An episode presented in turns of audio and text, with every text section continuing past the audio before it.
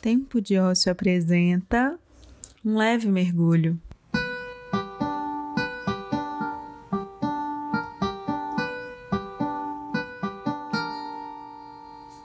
Eu sou Luiz Ananda e esse é o meu podcast, com coisas que eu e você precisamos escutar de vez em quando.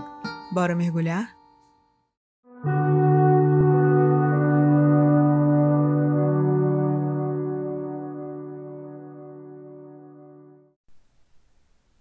O que importa? Produtividade ou presença? Já começo dizendo que não sei a resposta para essa. Já me perguntei muito o que acho sobre o assunto e venho aqui abrir um canal de discussão mesmo. Me conta o que, que você acha lá no Instagram. Vou te falar alguns pensamentos que me vieram à cabeça. Bora?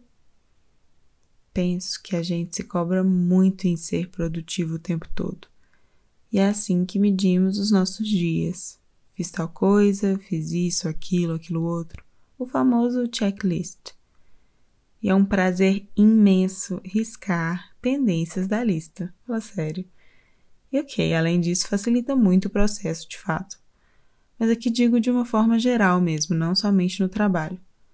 Você anda só dando check na sua lista de afazeres ou você exerce atenção plena nessas atividades? Presença mesmo, corpo inteiro. Eu li uma frase do Alan Watts que dizia assim, em tradução livre, abre aspas, pare de medir os dias por graus de produtividade e comece a experienciá-los por grau de presença. Fecha aspas. Levei a interpretação dela para o seguinte lado. Curta cada momento, esteja presente nas coisas que você faz. Dê a devida atenção ao que é necessário. E aí, nesse sentido, a produtividade acaba aparecendo, né? E muito. Me coloquei em xeque quando percebi que, assistindo alguma série, eu costumo ver paralelamente vídeos no TikTok ou WhatsApp ao mesmo tempo. O mesmo vale para uma leitura de algum livro, enfim. Parece uma ânsia, medo de estar perdendo algo, ou até mesmo perdendo tempo.